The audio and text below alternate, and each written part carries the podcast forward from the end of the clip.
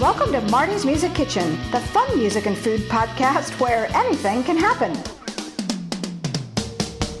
I can be who I am amidst the cultures and races. I can be who I am and not eat meat. Today's guest is Krista Lane, lead singer in Portland's old school, new school soul extravaganza band, Krista Lane and the Hurt.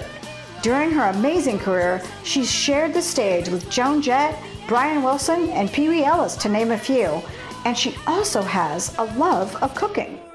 I'll never forget the first time that I learned to make a scrambled egg. I was like a little kid, and my mom took me. Like I would always help her beat the eggs, but I didn't know how it got from that liquid, gooey, gross thing into that scrambled egg that I liked as a kid. And I just remember she she gave me the spatula, and I was so amazed. I was just like, this is like magic. It's like a magic trick. Science, chemistry. Yes. Chris created a new recipe just for this show, and I can't wait to share it with you. We'll be making kale, tempeh, and black bean street tacos.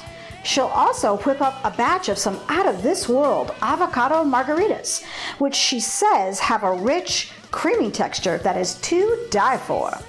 What philanthropic pursuit led to her recent stay in Mexico?